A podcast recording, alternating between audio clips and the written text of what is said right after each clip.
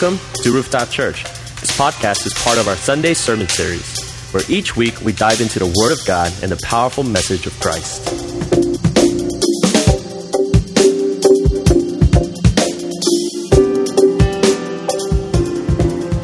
Good afternoon, church. Um, as Pastor Scott said, we, you know, we pray and hope that all of you are well and that you're healthy. But if there's any of you that is feeling sick, um, you're affected, your health is affected, we do pray for you for healing and comfort. Um, we also want to pray for those of you that are affected economically, uh, financially because of this pandemic. We pray for God's provision um, as well as peace in your life uh, right now. Um, you know, as of this morning, um, according to WHO, the World Health Organization, uh, I just want to share some statistics with you. Um, there are 267,013 confirmed cases. This is around the world. 11,201 deaths. According to the CDC, which is a Center for Disease Control and Prevention, uh, in the US alone, there are 15,219 cases and 201 deaths. Church, one thing I want to bring you attention to is that each of these numbers represents a beloved parent, grandparent, a brother, a sister, a spouse, a friend, someone important to others. And each day, this number seems to be rising, both confirmed cases and deaths. And as we all may know, you know, we're facing a crisis and a pandemic of the coronavirus. And I think it's safe to say that all of us have been impacted by this pandemic one way or another. So, with that said, church, I do believe that us as followers and believers of Jesus Christ, that we are called to stand, to seek and turn to our God in prayer. I do believe that this is a time that we can't be stingy with our prayers. Rather, we need to be generous with them. And I do believe that God is calling us, the church, to stand in the gap and to intercede on behalf of not only ourselves, but the world going through this crisis together. So today, I've titled this message uh, A Call to Prayer. You know, in the Old Testament, uh, we find a story of a Judean king by the name of Jehoshaphat. And in this story, King Jehoshaphat and the people of God, the people of Judah, are, facing a crisis. And so I'd like for us to glean from this story on how they responded to a crisis, because we ourselves are facing a crisis of our own today. And this story of King Jehoshaphat and the people of Judah can be found in Second Chronicles chapter 20. But today I'll be mainly focusing and reading from verses 1 through 13. So at this time, if you have your Bibles, maybe you're on your phone, uh, maybe you're on the laptop, wherever it may be, I want to give you a little bit of time to turn to Second Chronicles chapter 20. I'm going to trust that you're all there. Um, so just please follow along as I read for you. Second Chronicles chapter 20, verses 1 through 13. This is what the Word of God states. It says that now it came about after this that the sons of Moab and the sons of Ammon, together with, the some, with some of the Meunites, came to make war against Jehoshaphat. Then some came reported to Jehoshaphat, saying, A great multitude is coming against you from beyond the sea, out of Aram, and behold, they are in Hazazon Tamar, that is Engedi. Jehoshaphat was afraid and turned his attention to seek the Lord and proclaimed a fast throughout all Judah. So Judah gathered together to seek help from the Lord. They even came from all the cities of Judah to seek the Lord. Then Jehoshaphat stood in the assembly of Judah in Jerusalem in the house of the Lord before the new court. And he said, O Lord, the God of our fathers, are you not God in the heavens? Are you not ruler over all the kingdoms of the nations? Power and might are in your hands so that no one can stand against you. Did you not, O our God, drive out the inhabitants of this land before your people Israel and give it to the descendants of Abraham, your friend, forever? They have lived in it and have built a sanctuary there for your name, saying, Should evil come upon us, the sword or judgment or pestilence or famine, we will stand before this house and before you, for your name is in this house, and cry to you in our distress, and you will hear and deliver us. Now behold, the sons of Ammon and Moab and Mount Seir, whom you did not let Israel invade, when they came out of the land of Egypt, they turned aside from them and did not destroy them. See how they are rewarding us by coming to drive us out from your possession, which you have given us as an inheritance. O our God, will you not judge them? For we are powerless before this great multitude who are coming against us, nor do we know what to do, but our eyes are on you all Judah was standing before the Lord with their infants, their wives, and their children. Can you bow with me for a word of prayer before we continue on with the message? Let's pray really quick. Father, this is a time uh, more than any other voice, more than any other word, God. This is a time that we need to hear from you, God. We need to hear your voice and the message that you have for us, Lord. So, God, we ask, Lord, as we just hear this message from your word, um, that we pray that you would speak to us, God, that you would convey your will for us as your believers, as, as your followers, God. So we pray again today that we will be edified, Lord, and that you be glorified. Be with us now, in Jesus' name we pray. Amen. You see, the chapter opens up with someone coming, or some people coming to King Jehoshaphat with a concerning and a alarming report. The report is that there is a coalition of three armies coming against Jehoshaphat and the people of Judah, and they're closing in on them soon. And this coalition is not a small force. We read that this coalition is a great multitude. It's a number that's nearly impossible for the people of Judah to fight against and to come out victorious. They were in a crisis. So, how does Jehoshaphat and the people of Judah respond? It starts off in verse 3 by saying this that Jehoshaphat was afraid. I don't know how you felt when you first heard of the first cases coming and, and being confirmed in the States, but when I heard it, um, I wasn't alarmed at all. And it wasn't because I was full of faith. Rather, if I'm going to be honest, I think it's because I was ignorant. I was naive of the situation.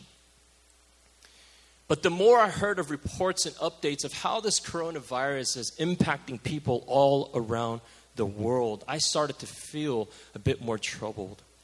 You know, when I went to Costco, when I went to the different stores and the markets, and I started to see all the bottled, bottled water, right, apart from the, maybe the expensive ones being sold out, spam being off the shelves, right, kimchi, no more toilet paper.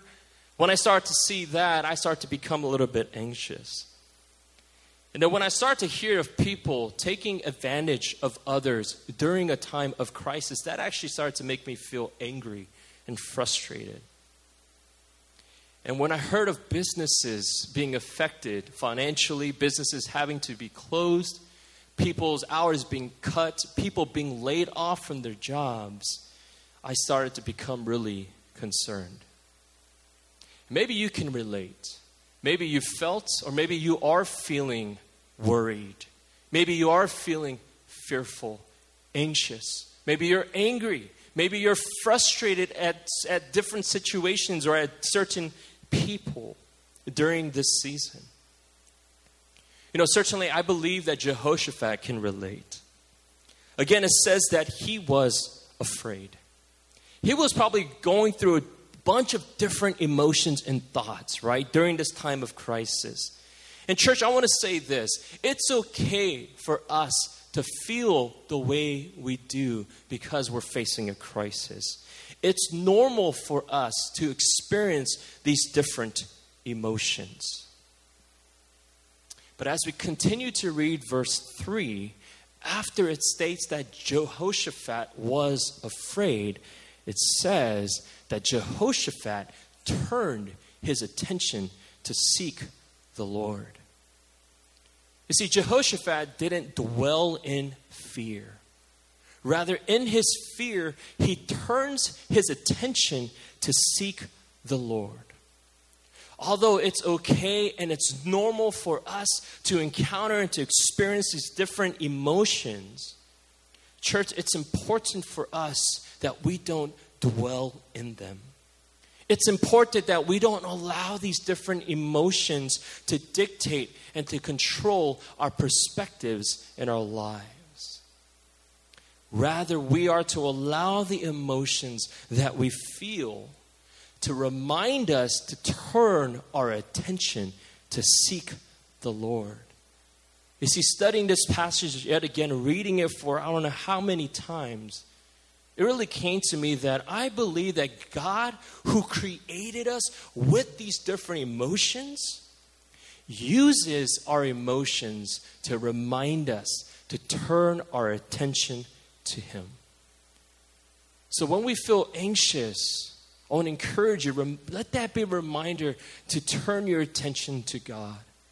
When you feel worried or fearful or troubled, may that be a reminder to turn your attention to seek God.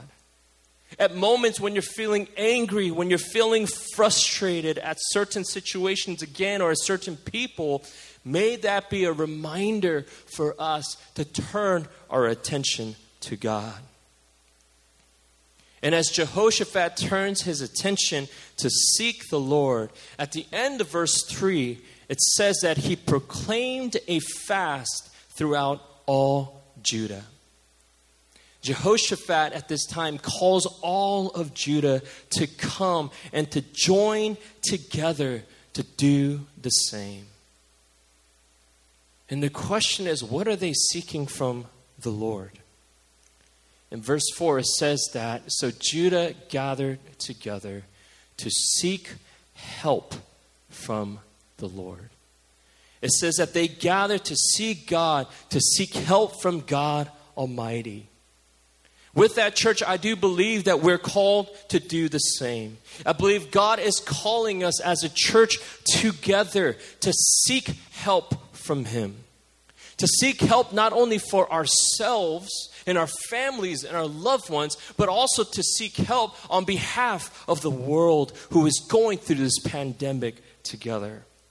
You know, I can think of so many groups of people that we can pray for, so many groups of people that need our prayers, that need God's help and His intervention. Let me give you some examples. I believe God is calling us to pray for those who have been affected in their health, those who have been infected by the coronavirus. We need to pray for healing and comfort for them at this time. Pray for those who are still healthy that God will protect us, that God, that God will keep us healthy, especially for those who are most vulnerable. How about for those, again, I stated in the beginning, those whose finances are affected because of this pandemic? Those who are laid off their jobs, those whose businesses had to close or are being affected because of what's going on, you know, they can use God's help. And I believe God is calling us yet again to stand in the gap and to pray for them that God will help and God will provide for them. And I also believe Scripture tells us that we're called to pray for our governing authorities as well. They need God's wisdom. They need His direction. They need His compassion in how to best fight this pandemic and treat everyone that is in need. Pray for all those who are still going out to work in the stores, right? Pray for the medical personnel in the front lines taking care of the patients all over the world. They need protection, they need good health as well. Pray for that. Pray for the medical scientists who are trying to find a cure or a vaccine to fight the coronavirus. They are in need of God's wisdom as well. You know, speaking of medical scientists, let me uh, share a story. I think it was the beginning of um, last year, 2019. You know, we had our blocks meet at our home because Deb and I, you know, were host um, for Cerritos block. It was just a handful of us that night. And, and I don't know if you guys remember, but one of the questions in that block meeting was hey, if you weren't in your current um, career or your field of work, what would you be interested in doing? Right? Or, or what's something that you might have pursued if, if you weren't in your per- present career? So we're going around, we're asking this question. People are sharing, right? And I think I said something on the lines of, hey, you know what? I would be interested in pursuing something in entertainment. Right, as crazy as that sounds, I shared that before with you, church. But uh, maybe going into the acting field or doing something with broadcast or something like that, right? And then it became Deb's turn. If you guys are tuning, you don't know who Deb is, and she's my wife. Um, it was her turn, right? So John Beck, which is our leader, asked uh, Deb, "Hey, what would you be interested in, in pursuing if you weren't in your current career?" And so Deb responds by saying um, she wanted to be a uh, Scientologist. I don't know how you guys are reacting, responding right now, but when I heard that that night, I was so troubled. I was like, who, who did I marry? Right? I thought I knew a lot about Deb, but this is something I, I, I didn't know about, right? And, and if you look around, I think everyone was trying to be kind and, and you know, just understanding somehow. And, and they're just smiling, nodding their heads. But inside our minds, we're so confused, right? We're like, what is going on here? And so John Beck asks a following question, and he says, Hey, that, that's, that's quite interesting. Um, can you expound a little bit more? Can you let us know, like, why or what led you to that? And, and soon enough, you know, uh, what she meant to say was she wanted to be a scientist. Right, so for those of you that heard that and you're a little bit concerned, I uh, just want to clear that up a little bit. That she didn't want to be a Scientologist, uh, but she wanted to be a scientist. Um, all kidding aside, you know, science, people that are part of the Church of Scientology, they need um, our prayers as well. And, and also those in this time that don't have the hope that we as Christians do, you know, in Christ Jesus. Um, let's also pray for them that it's in some way that they can encounter the love and the grace of Jesus Christ, even in the midst of this crisis. Again, church, I do believe that this is the time that God is calling us as believers and followers of Him to turn our attention to the Lord, seeking help from Him for ourselves as well as on behalf of the world. You know, as people around the world, they may respond in fear. I want to encourage you, let us be people who respond in faith. People around the world may respond in panic and even prejudice. I encourage us as believers and as a church to respond in prayer and peace. As some may respond with criticism and even cursing, let us, as followers of Jesus Christ, respond with compassion, with care, and even calling out to our God. In this way, church, I believe that we can still be the salt and light into this world during a time of crisis. And at this moment, as King Jehoshaphat and the people of Judah are gathering together to seek help from the Lord, it says that Jehoshaphat lifts up a prayer.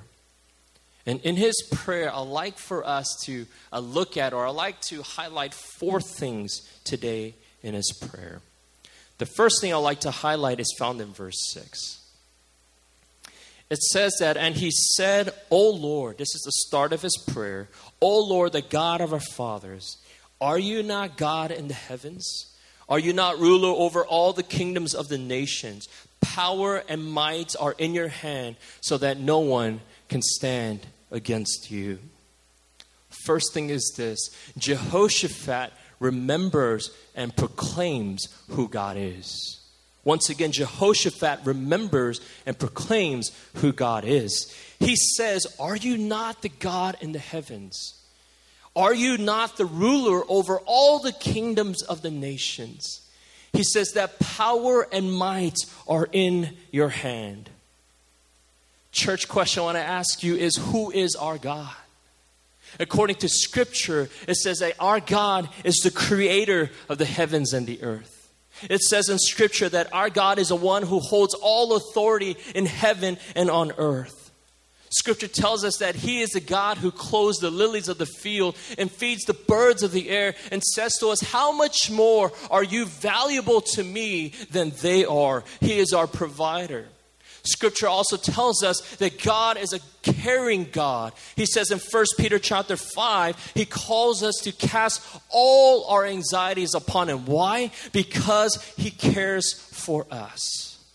Psalm 46 1, he says that he is our ever present help, that he's our refuge and strength in times of trouble and need.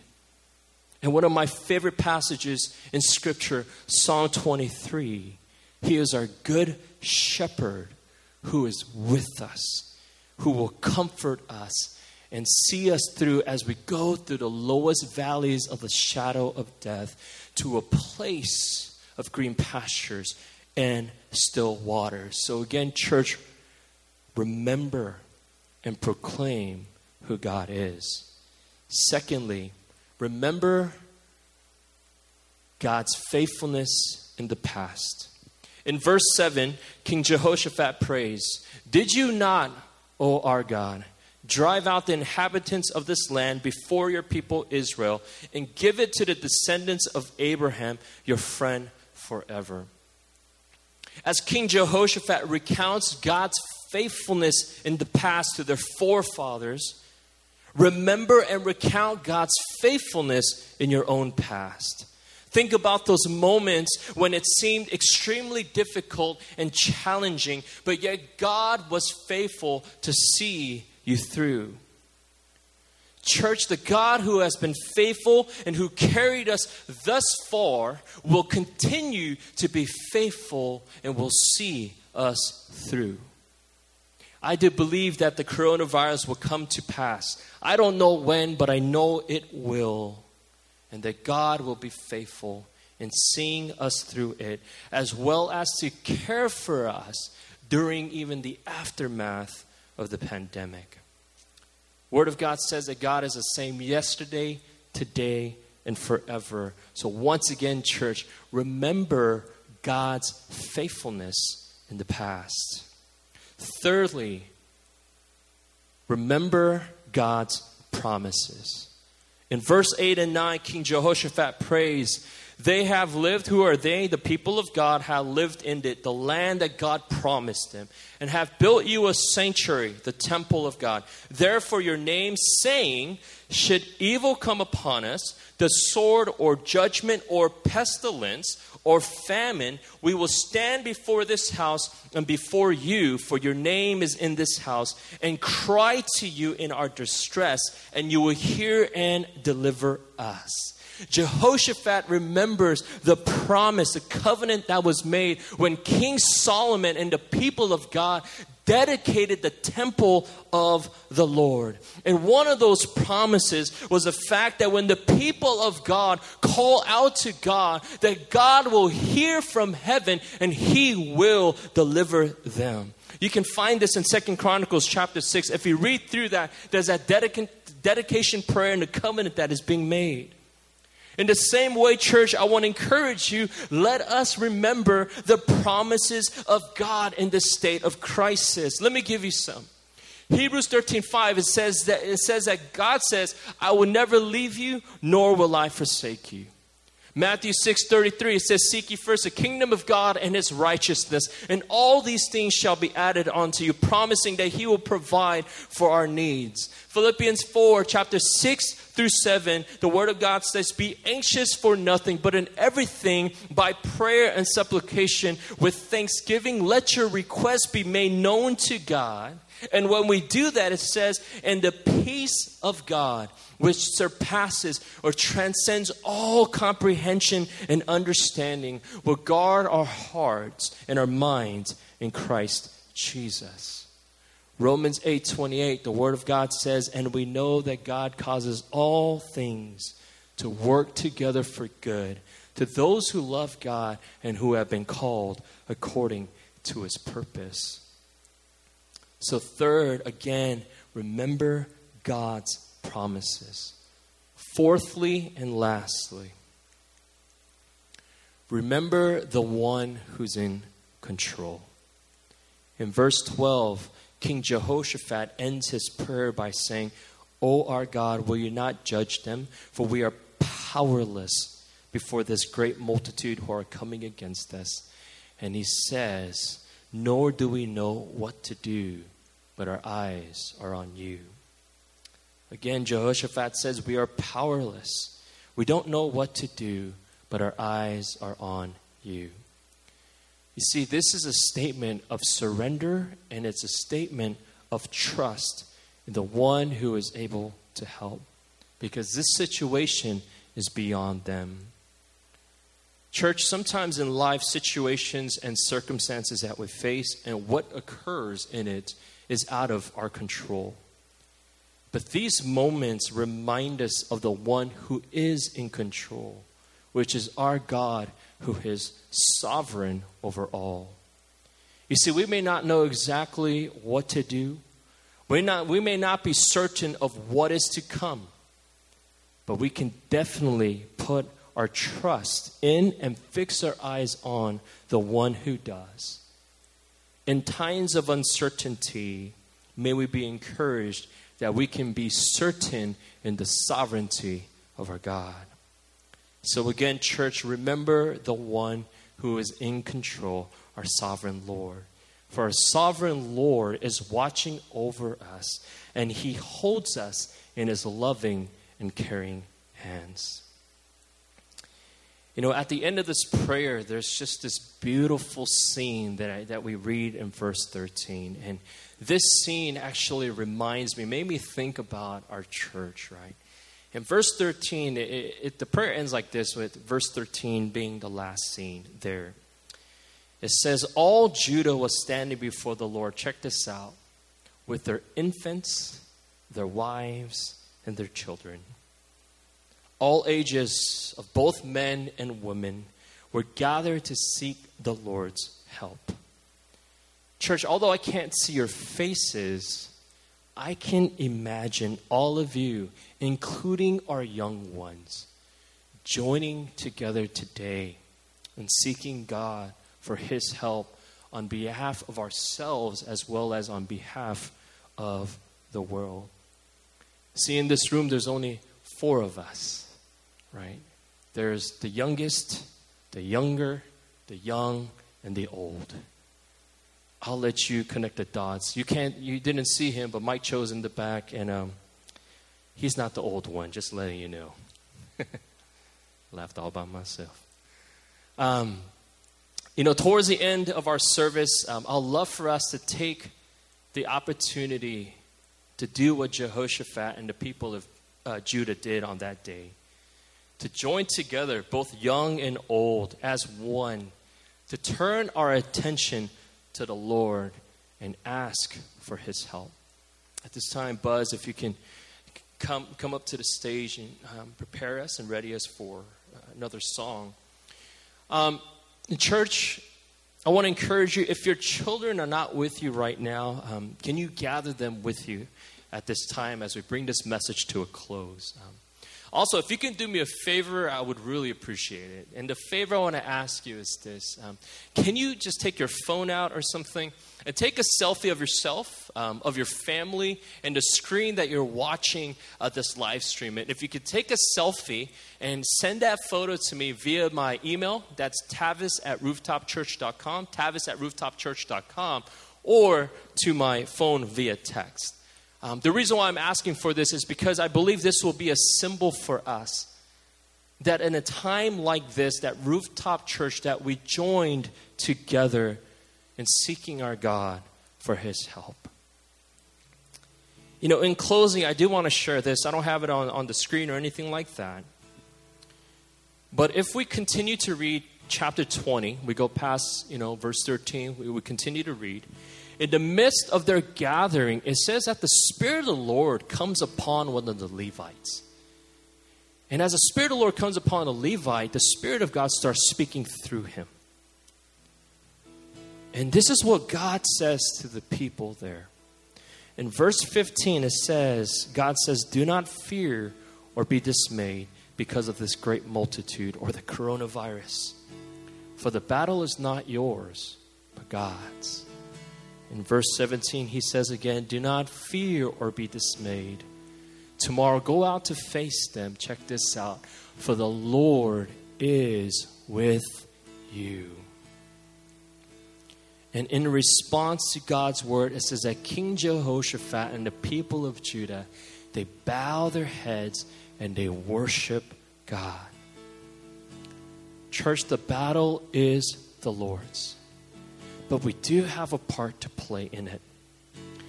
See, while being practical and civil by following the suggestions and the, and the orders of our governing authorities, we are to be prayerful as well as citizens of heaven. So, church, I encourage you do not fear or be dismayed, for God is with us. Let us continue to worship our God. And let us be people who stand in the gap, who turn our attention to seek the Lord for His help. Again, not only for ourselves, but also on behalf of the world. For this world and everyone in it is in need of our prayers to God. And once again, just to remind you, as we worship and as we seek our God and we pray to Him, we intercede on behalf of all those around us. Remember, number one, who God is. Remember who He, or, yeah, know who God is. I'm sorry, know who God is. Second, remember God's faithfulness in the past. Third, remember God's promises. And fourth, remember that God is sovereign. He's the one who's in control. He's our sovereign God who is watching over us, and He's the one who holds us in His loving and caring hands. Let's pray.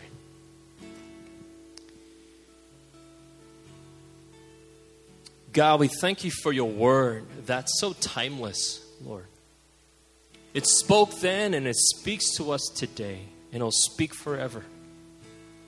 God, we thank you that we have a hope found in you, Lord. That even in times of uncertainty, we can be certain in the one who is sovereign over all. We thank you, Lord, for who you are. You're a God who's almighty. You're a God who's powerful. Not only that, but you're a God who's caring. You're a God who's loving. You're a God who's understanding.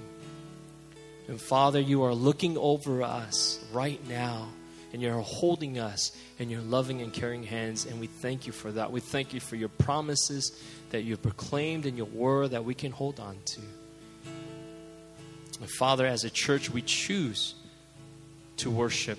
We choose to praise you and to turn our attention to seek you. And in Jesus' name we pray. Amen.